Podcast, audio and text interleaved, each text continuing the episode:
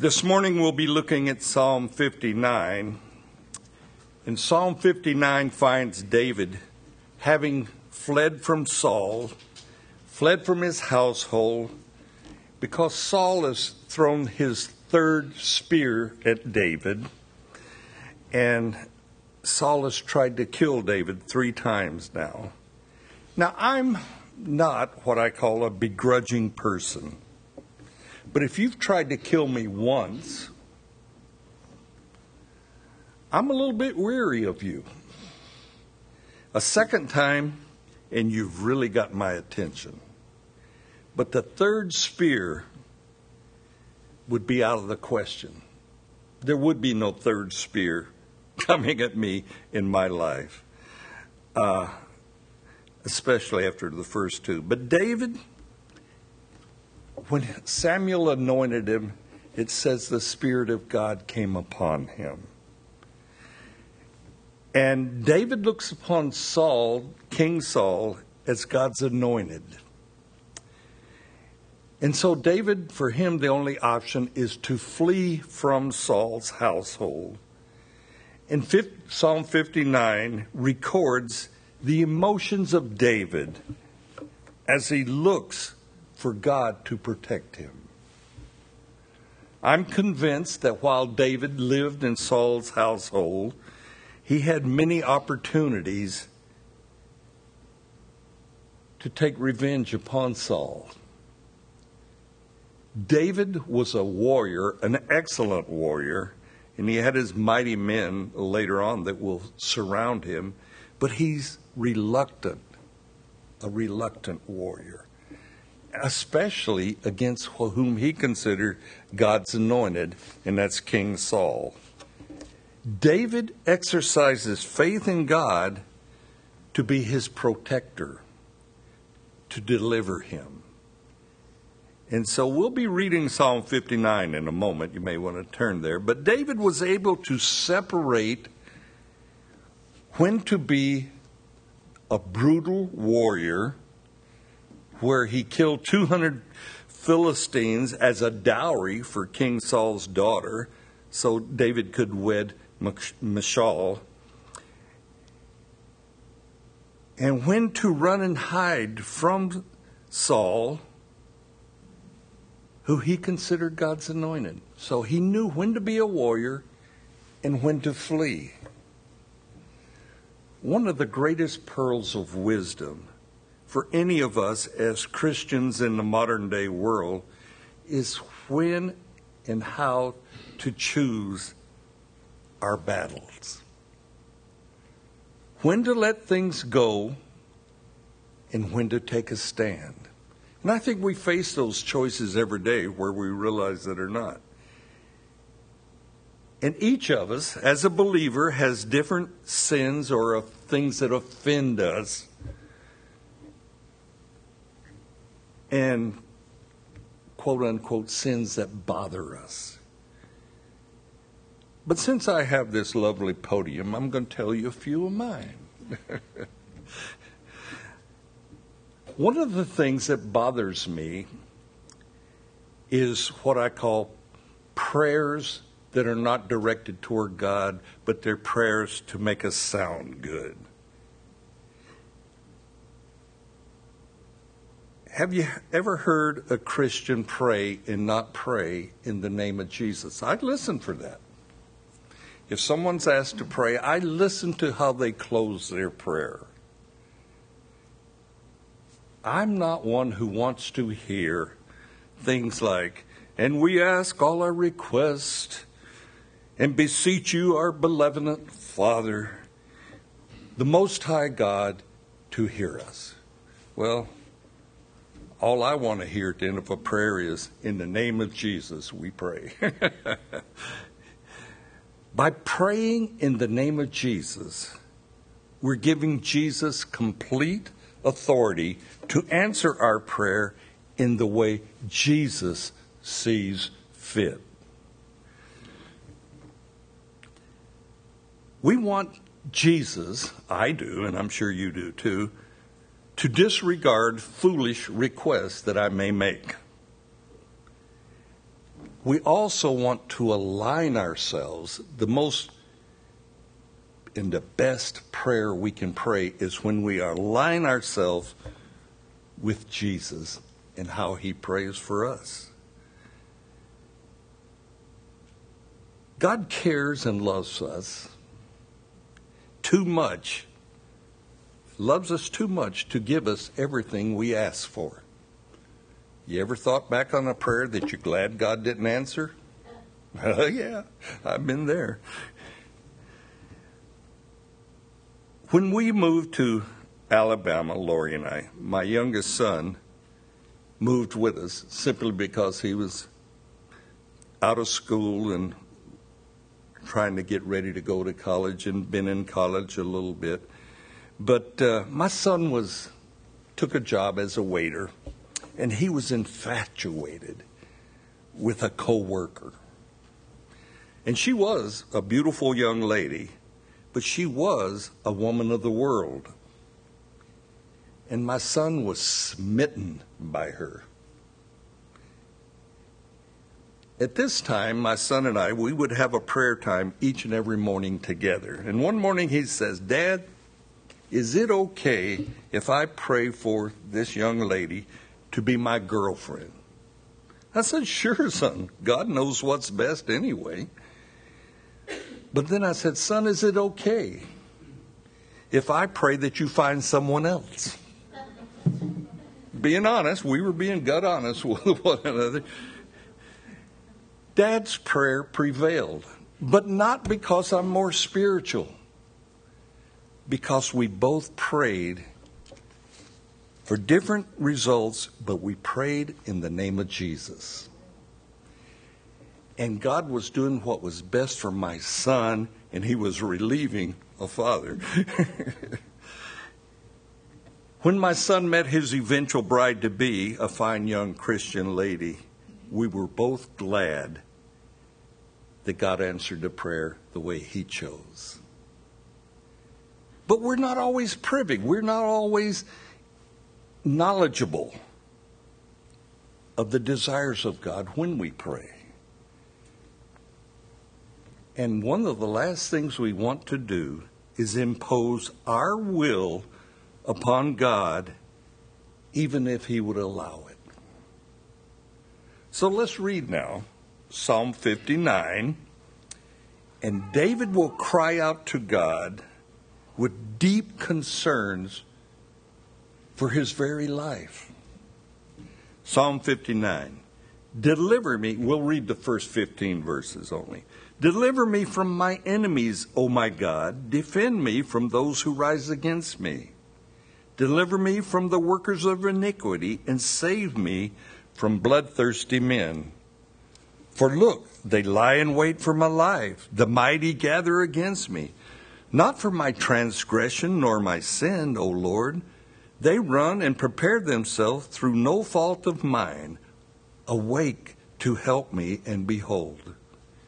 You, therefore, O Lord God of hosts, the God of Israel, awake to punish all the nations. Do not be merciful to any wicked transgressor. Selah. At evening they return, they growl like a dog and go around the city. Indeed, they belch out of their mouths, swords are in their lips, for they say, Who hears? But you, O Lord, shall laugh at them. You shall have all the nation in derision. I will wait on you, Lord, God of my strength, for God is my defense. My God is merciful shall come to meet me. God shall let me see my desires on my enemies. Do not slay them, lest my people forget. Scatter them by your power and bring them down, O Lord our shield. For the sin of our mouth, no, for the sin of their mouth, and the words of their lips, let them even be taken in their pride, and for the cursing and lying which they speak. Consume them with wrath, consume them that they may not be. And let them know that God rules in Jacob to the ends of the earth. Selah. And at evening they return. They growl like a dog and they go all around the city. They wander up and down for food and howl if they are not satisfied. We'll do the last two verses a little later. Notice David gets right to the point deliver me, defend me. Again, verse 2 deliver me and save me.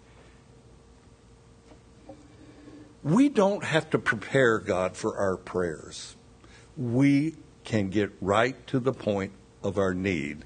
Do you ever notice how when things are a real need in your life, you have, you have a way of getting right to the point with God? Well, David does that. This setting of David is Saul has sent his guards to bring David before him to arrest David, and they are out watching David's house. And they're waiting to just take him. David understands this about Saul's guards. They're workers of iniquity. They're premeditated sinners who are bloodthirsty. That's who you surround yourself to be your guard. You don't want someone who's afraid to use his weapons. And Saul's guards are not afraid to use their weapons, and they're after David. These men that are seeking David are evil men with evil motives. Thus we hear David cry out, Lord, these men lie in wait for my life. And Lord, these men are mighty who come against me. They come against me, God. And then David says something that's rather unusual. He says, And you know, Lord, I am not guilty of any sin against them. That's a good thing to be able to say. Then in verse 4 and 5, David is uh, polite, yet he's very dramatic, and he calls for God to awake. Now that's unusual. You're going to tell God to be awake? Awake to help me, Lord, and awake to punish all sinners who come against your servants. Have you ever found yourself praying that? Help me, Lord. Those who surround me are bloodthirsty. and David becomes totally or completely unpolitically correct. I don't I don't like politically correct speaking anyway. He said, God my God, the God of Israel, the God of mercy and grace, do not be merciful to any wicked transgressor. Wow, David's calling out for a lot there. Now, to pray against a person or a system, I think it's important that you be sin free. David isn't approaching God being guilty of revenge or anything else. He's sin free. He's a non transgressor. So David feels he has the right to pray against his enemies. He has not transgressed against Saul. He has not transgressed against the law of Moses. David has only shown respect and told loyalty towards Saul in his kingship. Therefore, David is bold, very bold in his request of God Awake, God, to help me. I'm your child and I'm in trouble. Help me. and then we hear David say something I think many of us are a little bit shy or afraid to pray. Do not be merciful to any of Saul's guards who rise up against me. Do not be merciful to these men who want to harm me, Lord. Don't show them mercy. But what has brought David, a man after God's own heart, to this point where he prays for God not to be merciful. David has received, he's been the recipient of love and loyalty from Saul's own son Jonathan. David has received the same loyalty from his wife, Michal, who is Saul's daughter. David has been in the service of King Saul. He has played his harp and sang psalms, songs also to calm down a man that scripture says is oppressed by an evil demonic spirit. David's been right there to minister to Saul. The things that David was exposed to in Saul's household, if they were revealed, I'm sure they would be bizarre. And I, am sure they would be sinful. We know that Saul has tried to murder David three times right there in the palace.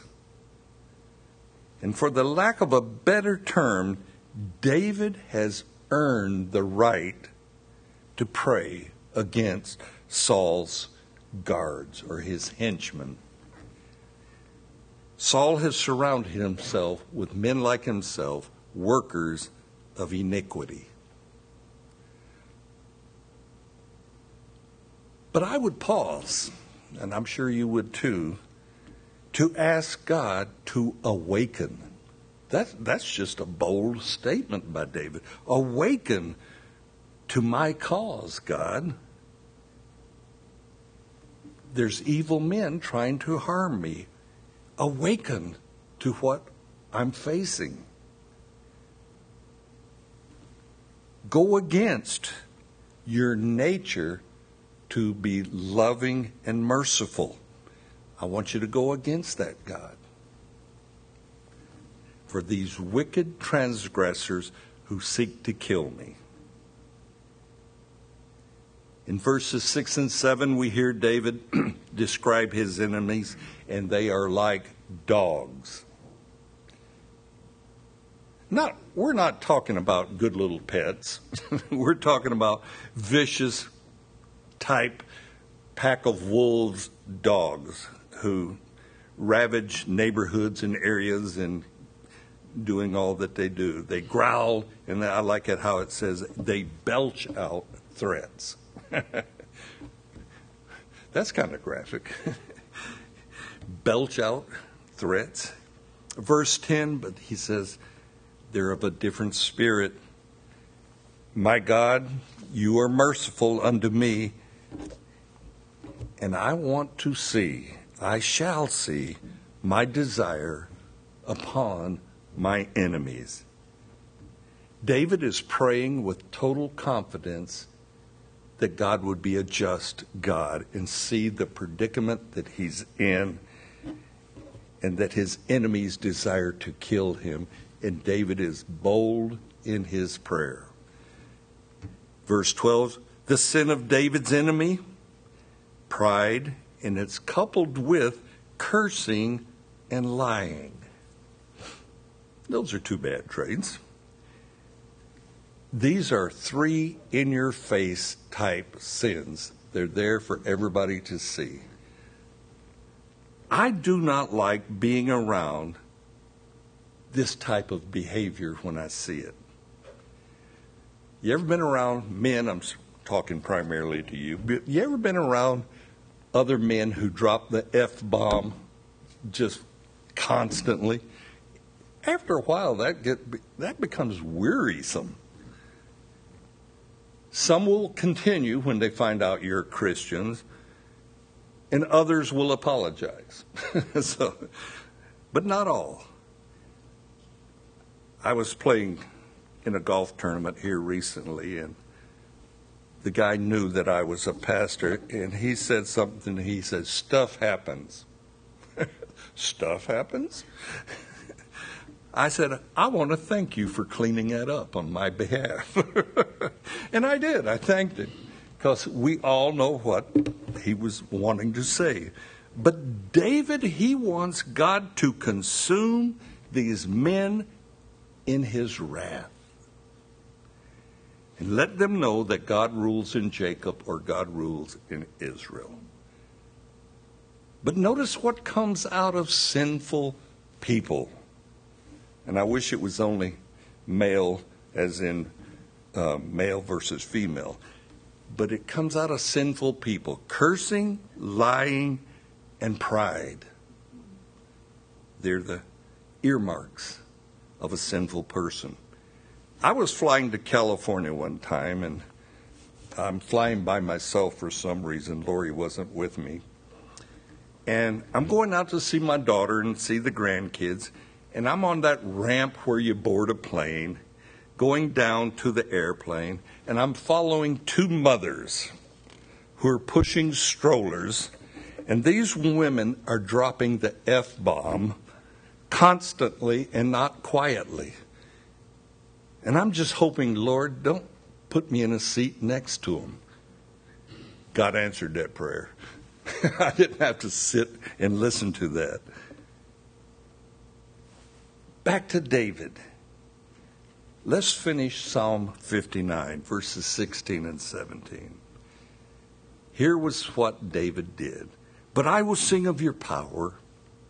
Yes, I will sing aloud of your mercy in the morning, for you have been my defense. You've been my refuge in the day of my trouble. To you, O my strength, I will sing praises, for God is my defense, the God of my mercy. David declares, I will sing of your power.